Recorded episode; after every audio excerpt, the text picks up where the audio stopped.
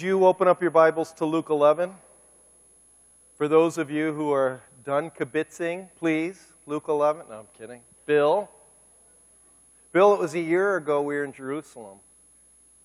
Yeah, one year ago. Brings a tear to your eye, doesn't it? If you can open up to Luke chapter 11.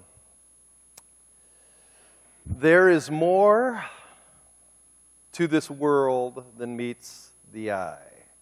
Life as we know it isn't just about those things we can measure and record. Sight, sound, touch, and taste can only explain just so much.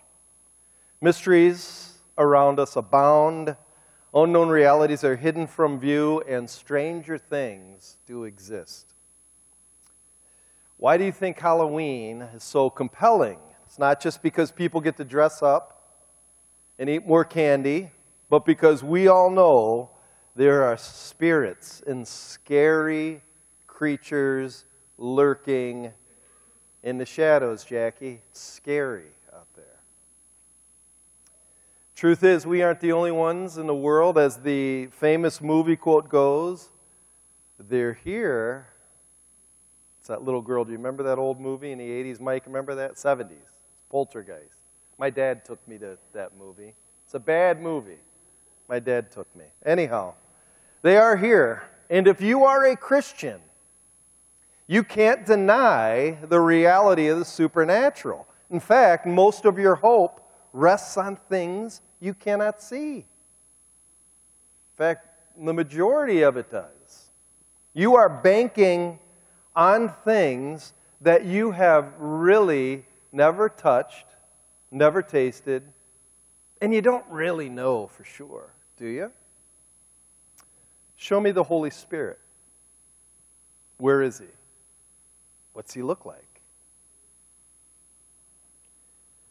You can't show me the Holy Spirit, but you know he's there.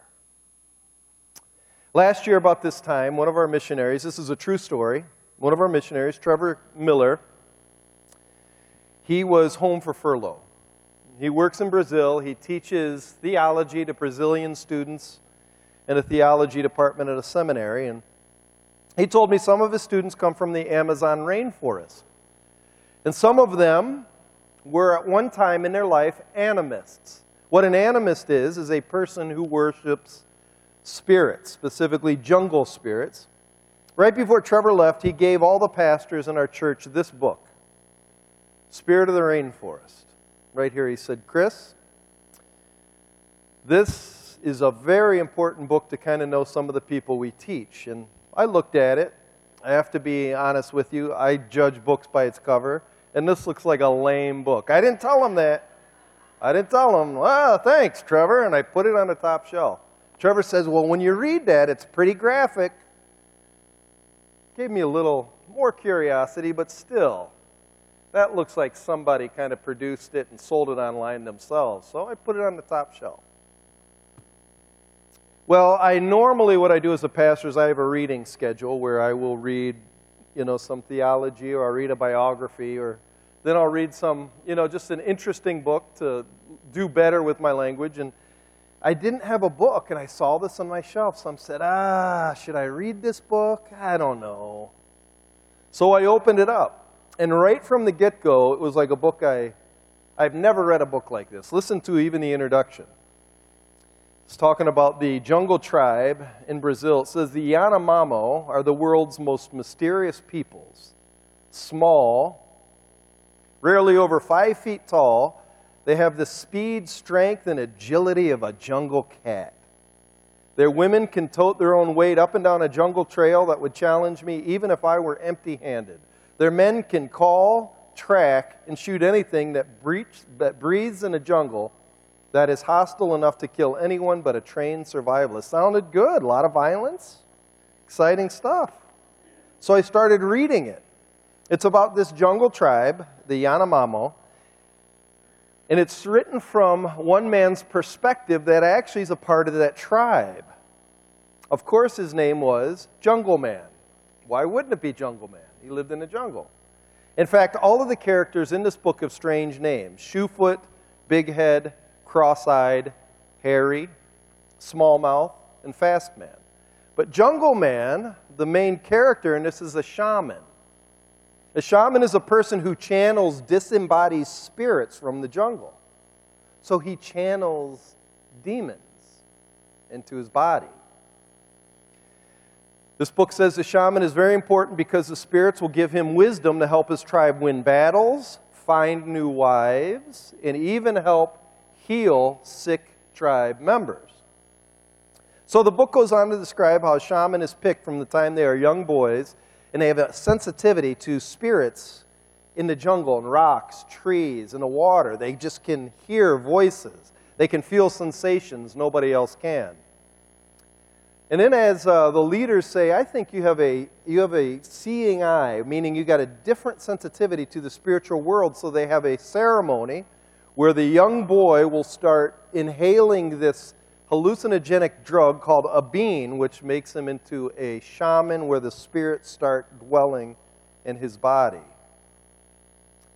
they become, these spirits, the shaman's guide and companion for the rest of their life. Sounds kind of freaky to me, kind of weird. Well, as you read this book, Trevor's right, it's very graphic. But here's four things the shaman says about the spiritual world. Number one, it's real, and it's populated by hundreds of thousands of spirits. Spirits, some of them are silly, little mischievous creatures, some are dark, dangerous, and powerful. Second thing, Spirits want to come inside a person, especially the shaman. And when they do, they take over ownership. They are very jealous owners. And the more they dwell in a person, the more they are with you, the more you become like them. Third thing about the book is it says the more powerful spirits are often violent and angry.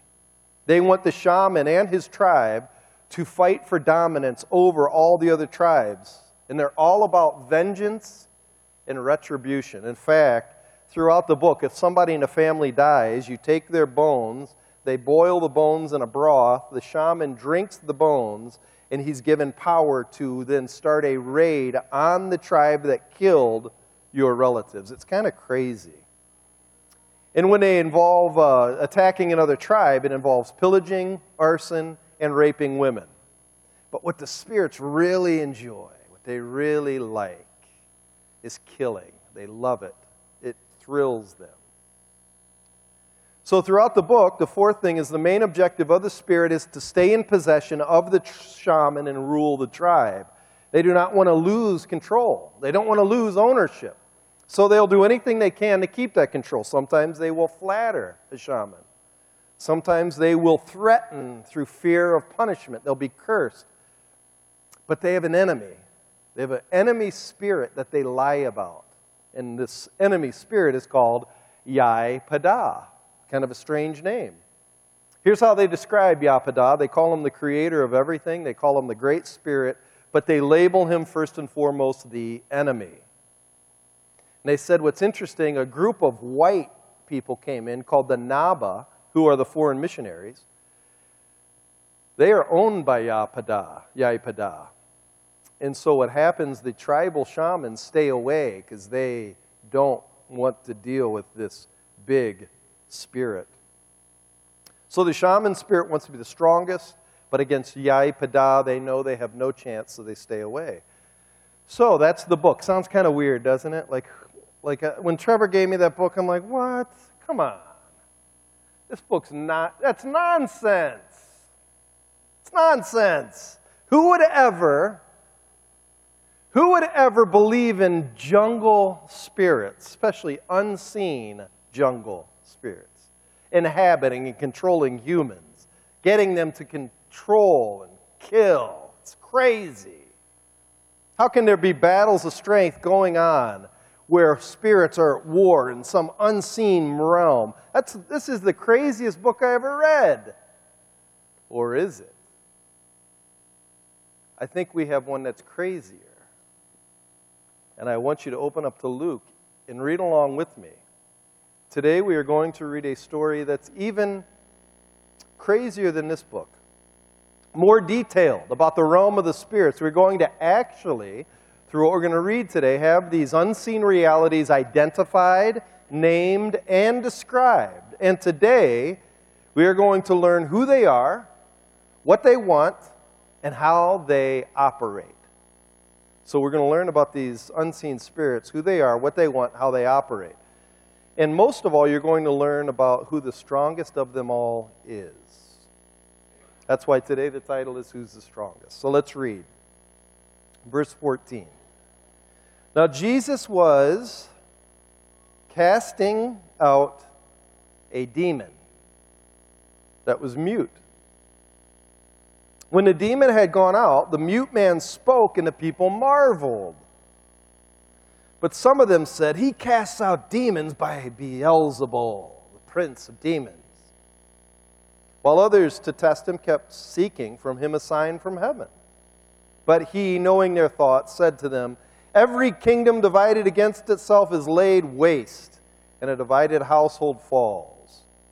And if Satan also is divided against himself, how will his kingdom stand? For you say that I cast out demons by Beelzebul, and if I cast out demons by Beelzebul, by whom do your sons cast them out? Therefore, they will be your judges.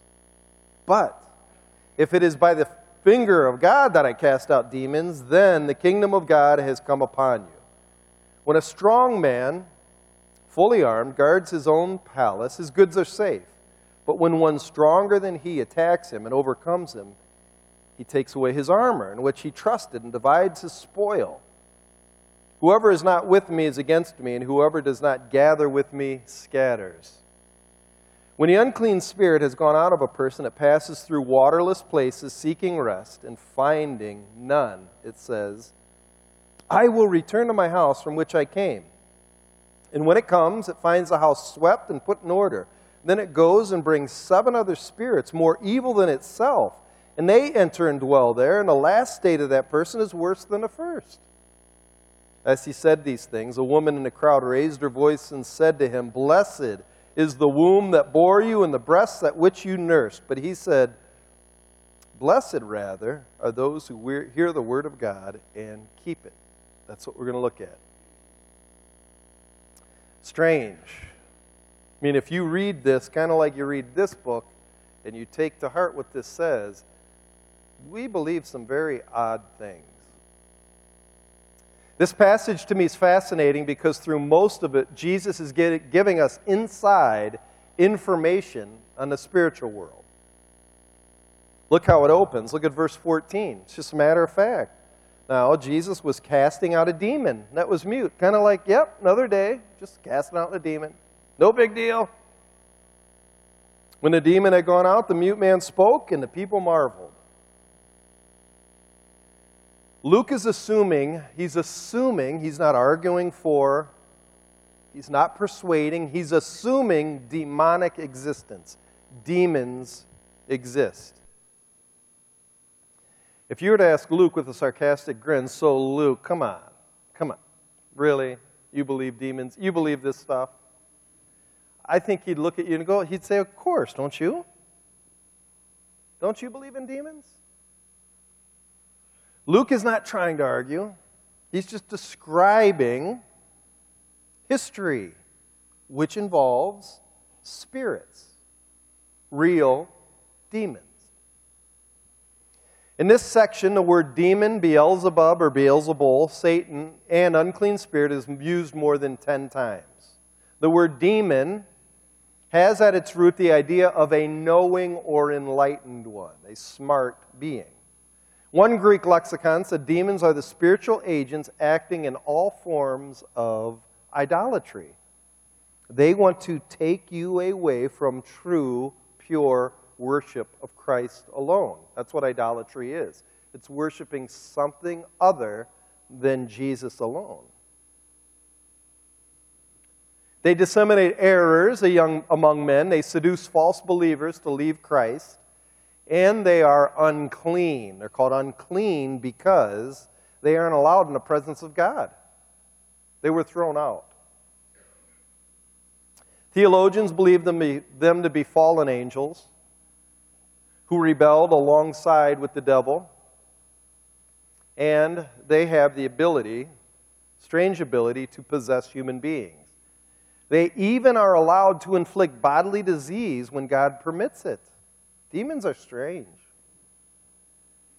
The word Beelzebub is an Old Testament name for Lord of the house, like butler, or some interpret it as Lord of the dung, where you get Lord of the flies, because out of the dung the flies appear. In this story, the Jews were attributing to Jesus' power of casting out demons to Beelzebub. Because, as I said, Beelzebub is seen as kind of like the organizing, the head organizing demon, the butler over the other demons. So, as naturally, some attribute the name Beelzebub to Satan, as if they're equivalent. Satan means adversary. That's what he means against, being against God. So, Satan is equivalent to Beelzebub? Most scholars would say probably, most likely. Whatever the case, demons, Satan, are against the work and the will of God. That's their goal, to cause you to worship something else. I can hear somebody saying, wait, time out, time out a second. Chris, you believe this stuff. Really? You really believe this stuff. You believe in demons. You believe in Satan. You believe in Beelzebub. Come on. I believe crazier things than that. I believe the earth was completely flooded. I believe Moses parted the Red Sea. I believe David beat a nine foot man named Goliath with a slingshot. I believe Jesus walked on water. And I believe my body is going to die and be raised again in new life. I believe stranger things than these. Do you know why I believe these things? Because I believe this book. I believe this book. And when I believe this book, I'm believing a host of strange things. Second thing that we learn here is that demons themselves, we're going to find, are united together in rebellion. You see, Jesus believes in demons because he created everything in heaven and in earth. So when it says in Colossians he created all things, things that are seen and unseen, the unseen things are angels. Jesus made them. That's why Luther says the devil is God's devil. He made him. There's not dualism. There's this famous drawing of Jesus arm wrestling Satan. Oh, who's going to win? Whoa! so stupid. Jesus made the devil. He exists because Jesus allows him to. So, excuse me. Hey, Josh, could you get me some water? Would you mind? it's those rotten Mentos you gave me, Sue. They're killing me. So he knows intimately how they organize and operate. Oh, did you have some? Bertha, you're all right. Thank you. Bertha, you probably have, you're like a good Boy Scout. You probably could take on the world with your purse. Switchblades,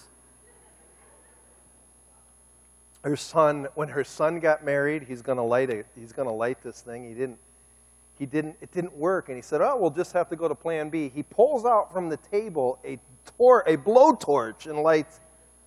The Whiteheads are always prepared, always prepared. So let's get back to business, Josh. Anyhow, so in other words, Jesus knows intimately how demons are organized and how they operate. But we, we are blinded to demonic workings. We are ignorant of spiritual realities. And in this passage, the Jews, they reveal their cluelessness because they accuse Jesus, as we read, we, they accuse Jesus of being empowered by Beelzebub because he cast out a demon. Another word that we use for casting out is exorcism. That's a scary word. Ooh, you know why? Because the 1970s, they had a scary movie, and we take Hollywood to be telling us the truth. And Hollywood is trying to make money. Don't buy into Hollywood garbage. Don't play Hollywood's stupid game. It's sensationalism. I think, I think we've allowed to some degree Hollywood to set parameters of the way we do ministry. That's ridiculous. So, I want to show you something. Look in verse um,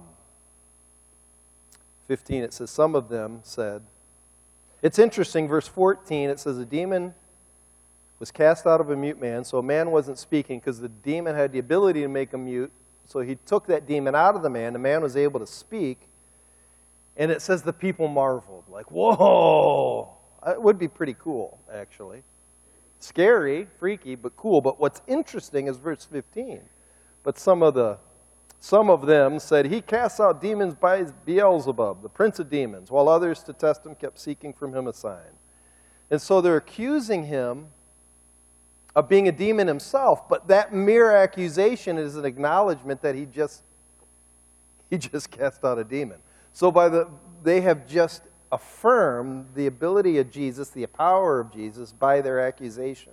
It's a strange affirmation, but it, they they believe. They believe in his power and they believe in demons. But the sad part is they're more upset at Jesus for healing a man than they are awestruck that he can throw out demons. That'd be overwhelming. Kind of how weird we are. We're weird like that. Sometimes we'll hear somebody gets healed or they, you know, they a demon was cast out. We're more upset. Hey, that's not allowed. Aren't you excited that the person's a lot better? Jesus, look at, he responds to their attack in verse 17 and 19. He says, verse 17, But he, knowing their thoughts, said to them, Every kingdom divided against itself is laid waste, and a divided household falls. That's what Abraham Lincoln used that quote.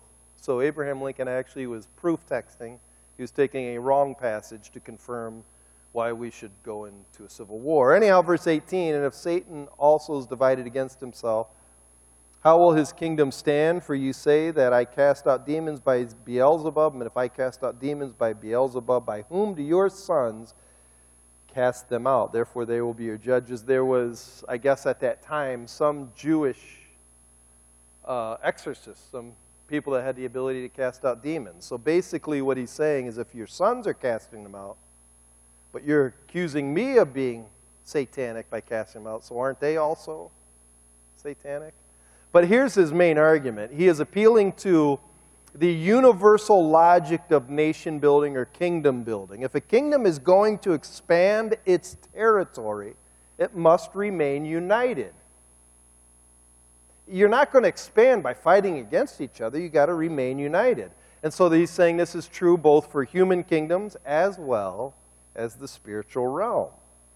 And, and he leads to the next argument of logic and if the kingdom of darkness is united in its rebellion against the rule of God, then why, if I'm Satan, would I be destroying Satan's work?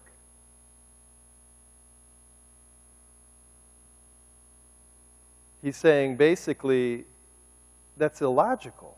Why would Satan cast out Satan? It's not something more is going on, is his argument. But before we go to that next step, the question is what is Satan and his demons trying to achieve? What, are, what is their kingdom united in? What do they want? I'll make it very simple. It's very simple. Don't need to make it complicated. Demons hate God, they hate him. That's it.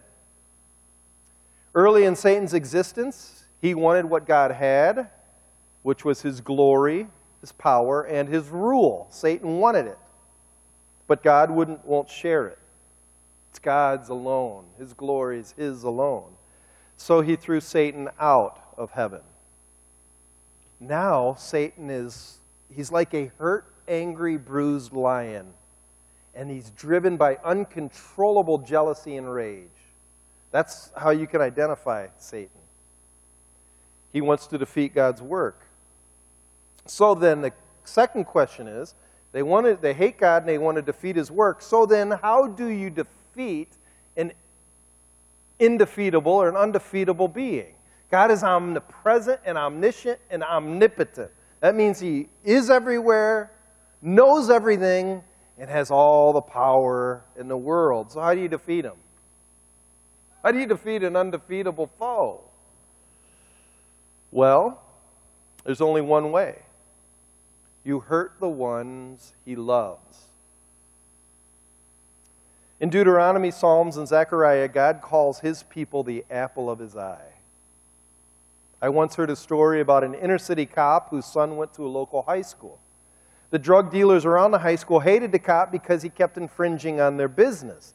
So they came up with a plan. If they could get the cop's son to become addicted to their drugs, they could have leverage over the cop to stop stopping their business. And it worked. They knew they couldn't go against the cop, so they got to his son. In the same way, the devil goes after you and me. He attacks us. All unclean spirits are united in this rebellion against God by hurting us. And when he hurts us, he hurts God. So, how do they do this? There's a very interesting word, and you'll see it right here in the next slide. Satan and his minions are scheming, scheming against us. That means they are planning covert operations to hurt and destroy the apple of God's eyes. So, covert means behind the scenes, hidden. They are planning ways to destroy you, they watch you. They figure out how can I best bait you? Hmm, I know your tendencies. I know what you will fall for. So they're scheming. And they do this with three strategies that they put to work. These strategies in their scheme, number one, is they use mind games against you. They attack people mentally. Go to 2 Corinthians chapter 10, 3 to 7. This is a very important verse. There's sometimes we see these verses and we don't take them to heart. But look at 2 Corinthians 10, 3 to 7. This is very important for you as a believer. Incredibly important.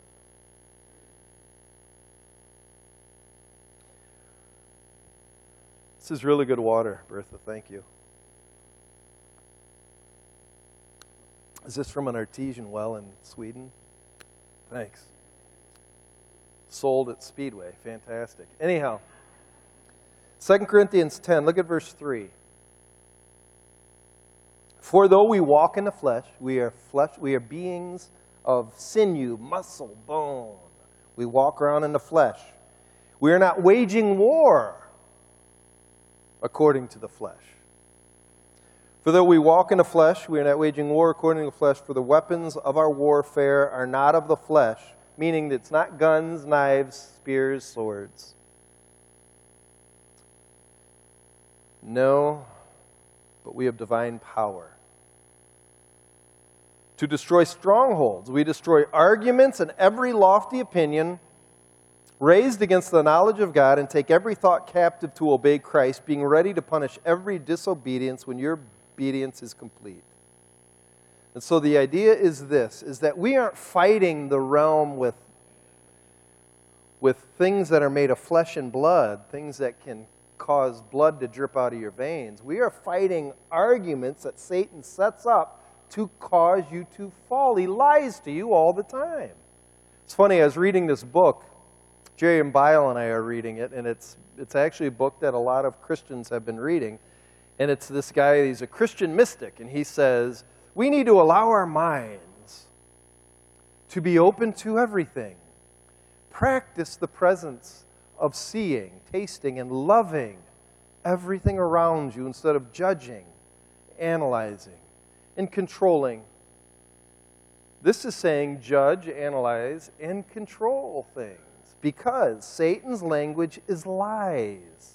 So it's our duty to know when he's lying to us. Because lies can lead you into places that are not good, that are not healthy, and that will form habits that will destroy you. Lies do two things they downplay sin, so they make sin seem palatable and even good. And secondly, they promise pleasure without consequence. That's what lies do. They promise pleasure without consequence. But they destroy us. Second way that uh, these schemes are used is accusation. Satan, the accuser, he accuses you and me. Zechariah 3:1 says Satan is about causing you to fall by making you be loaded with failure and guilt. See, by getting us to sin, He is given ammunition to accuse us by. So when I sin, we know we sin, so we know that, ooh, we're guilty. He wants to cripple our witness. He wants us to stop following. And this is what really hurts God. And the third thing he does is he uses the fear of condemnation. Hebrews says this. The fear of condemnation falls right in line with accusation.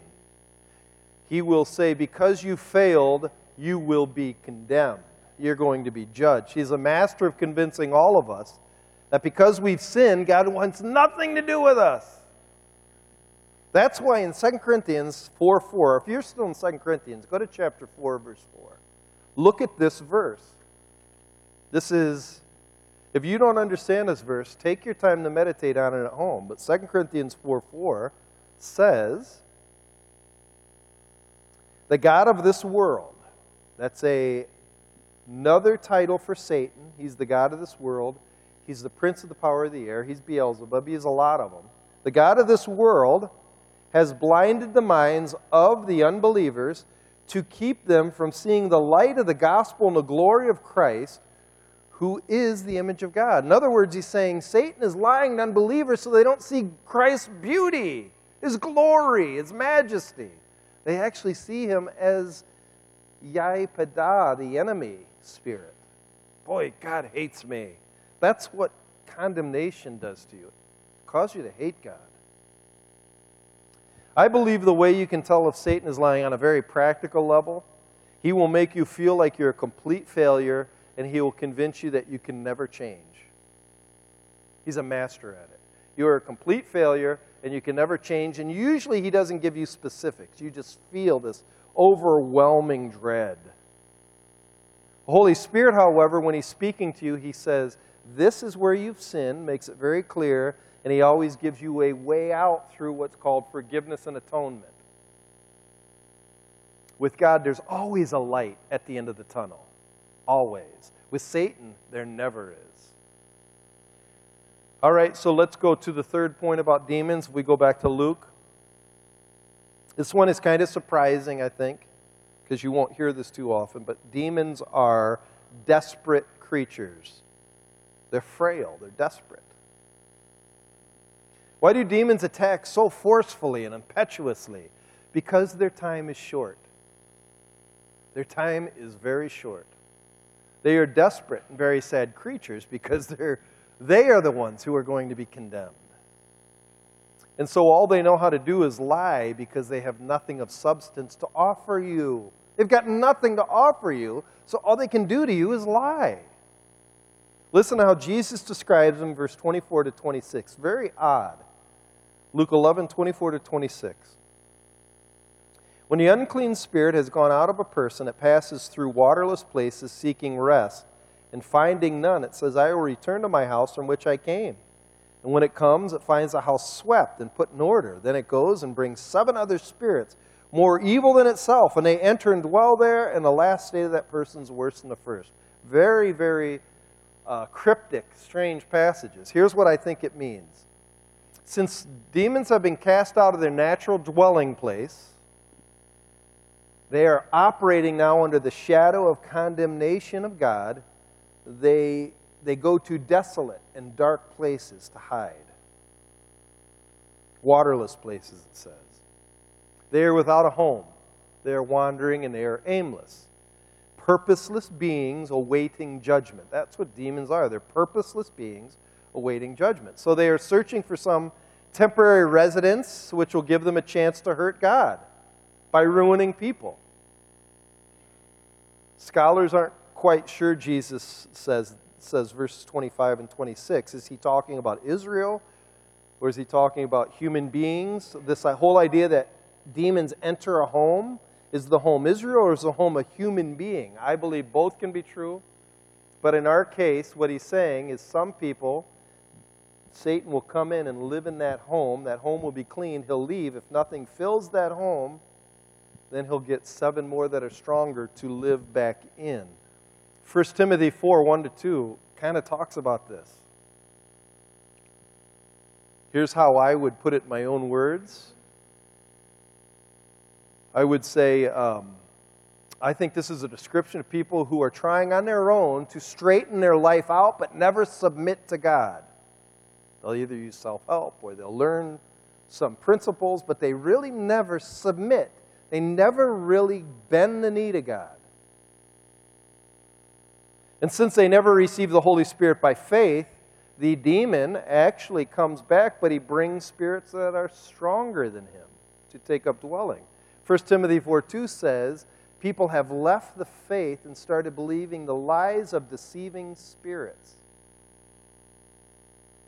I know many people have heard the truth but rejected it. And when truth is rejected, what are you left with? What are you left with? It's funny, if you read atheists, or if you know any atheists, the majority of atheists once were raised in the Christian church. Most of them. But they had a bad experience, so they quit. Truth be told, they re- really never knew Christ, never were indwelt by His Spirit. So, what they think they know about Christianity is a form of religion without the substance of it, as 2 Timothy 3 5, a form of godliness, but denying its power. That's what I think is happening. So, to deceive people, demons present themselves as more than they are. I think we, as Christians, are prone to get caught up with being intrigued and engrossed with discussing their power. Oh, man. But Jesus knows how weak they are, and as James says, demons believe in God and they shudder. They shudder at God. They aren't strong. They're terrified. They're the scared ones. So there's the fourth point, and this will be our last point. Demons submit to the king. He's the king. Listen to Jesus' Jesus' final statement in 20, 20 and 22. If it's by the finger of God that I cast out demons, then the kingdom of God has come upon you. When a strong man, fully armed, guards his own palace, his goods are safe. But when one stronger than he attacks and overcomes him, he takes away his armor in which he trusts and divides his spoil. Whoever is not with me is against me, and whoever does not gather with me scatters. In no uncertain terms, Jesus is saying he is the strong man. He's using militaristic imagery, one writer says. He's talking about this clash of the two kingdoms. And he, this demon that is in the person who's in the house is the demon, and then the stronger man comes, which is the Lord, and he's the one that drives them out. That's why Jesus said, If I drive them out with the finger of God. Jesus cannot be stopped because he's stronger. What's interesting in the Old Testament, when Moses performed the wonders of the plagues, when you had the magicians doing like uh, doing this little thing over here, and then Moses comes and does this thing over here, the magician said he's got the finger of God with him. In other words, his power is stronger than theirs. It's a power battle with demons. And God is always, was always, and will always be vastly superior than any demon, any Egyptian deity, any idol. Demons have no chance against God. And that's why Jesus makes that claim in verse 23 He who's not with me is against me. Battle lines have been drawn. What side are you on? Commentator Morris writes there can be no neutrality about this. You cannot ride the fence of faith. People who think they don't need to decide are not safe because by not deciding, you're deciding. Actually, you can put it like this Ask somebody to draw you a straight line. How many ways is there to draw a straight line? One. Draw a crooked line. How many ways is there? Millions. The demons have millions of ways to stop you. There's only one way to follow Christ. So when you say you're, you're going to choose another way, that's a demonic way to choose. You're going to wait? That's a demonic lie. You can't ride the fence. And what happens then, Jesus redirects the attack that was on himself back to the Jews. They were saying, You're driving out demons by Beelzebub. He goes, No, in fact, I'm the strong man. I'm driving out demons because I'm stronger. And either you're with me or you're against me. What do you do? He redirects it and goes at them. So, are you on his side? And do you know how to tell if you're on his side? It ends in a very strange way. Look at 27 and 28. A woman in the crowd wanted to show she was on Jesus' side, so she pronounced a blessing. Blessed is the womb who bore you and the breasts at which you nursed. Now, I'm not going to go into this, how this is a kind of denial of Mary worship as well, but she's saying, Blessed are you, meaning that I'm on your side because I'm ushering strong words of blessing. But Jesus isn't impressed. He goes, No. Rather, are those who hear the word of God and keep it. Jesus not being impressed by this woman's statement. Instead, he, he corrects her. She seems to be attributing blessing, association to God through lineage of physical descent. Jesus redirects and says loyalty to the Son is through obedience to His Word. We human beings are so prone to use hype, impressive sounding words, religious phraseology, passionate sentimentality. This lady's passionate sentimentality. Blessed are, is the woman who bore you. That's a perfect religious phrase. And Jesus saying, stop that sappy religious stuff. Obey me. Just obey me. There's a lot of sappy religious words out there. Even when it comes to fighting demons, many in the Christian church love to sound out with powerful declarative statements. I bind you, like that, calling out names of demons, claiming the blood of Jesus, like that. It's very impressive. Just as impressive as this lady's declarative statement. But Christ's presence comes closer to us through faith based obedience. Blessed, rather, are those who hear the word of God and keep it. I don't have time to go into it. It's kind of going long. If you want to know how to do exorcism, read 2 Timothy 2 24 to 26. All exorcism is, is truth, repentance, and obeying. So, as I neared the end of this book, it's an interesting book. As I neared the end of this book, the main shaman in the village started visiting the missionaries. What he was quick to learn is that the missionaries were under the complete authority of the enemy spirit Yaipada. But as the shaman watched the lives of the missionaries, they had, they had peace. They had peace. They weren't fighting, they weren't trying to kill. No one in the missionary village wanted to fight. Men respected women. There was unity. There was love between the people. And he, when he asked them what brought them peace, the missionary said, The Creator Spirit, Yaipada. They implored the shaman to receive him, and he began to consider it. And he went out in the jungle, and one day he slept on his hammock, and he's considering it. And he said, when he's on that hammock, considering whether to receive Yaipada, all of his jungle spirits started to seduce him back. They wanted to get him back. He's being hounded. They're desperate. And all of a sudden, he said, A warm, here's his quote, a warm, dazzling, bright light appeared, and a huge voice said, You can't have him. He's mine. The shaman said all of the spirits that were with him most of his life fled from the light and they never came back. He said a strange peace enveloped them, and the only thing the shaman felt was the feeling that this is all too good. This is just too good. It's too good. Desperate demons cannot stand in the presence of omnipotence. And like Psalm 34 8 says, Taste and see the Lord is good. So, do I believe in demons? Yes, I do. Am I scared of them? Honestly, I'm, I'm, I take easy routes. I take the easiest route. Instead of worrying about demons, evaluating, binding, figuring out how they might have entered into some dark crevice of my life through past habits and sins, I follow the simple words of James. Listen to what he says Submit to God, and Satan will flee. Why do we make it more complicated? Submit to God, and Satan will flee. Like this shaman, jungle man, God says, He's mine.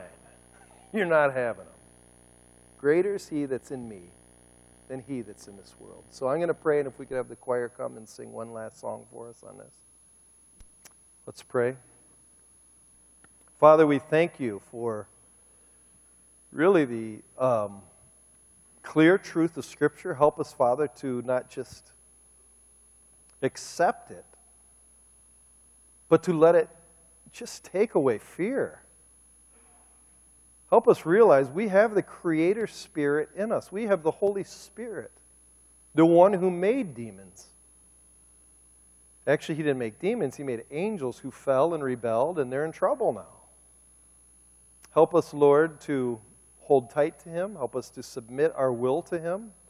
Help us to let His truth control us and not let lies put us in fear and anxiety. Thank you, God. In Christ's name we pray.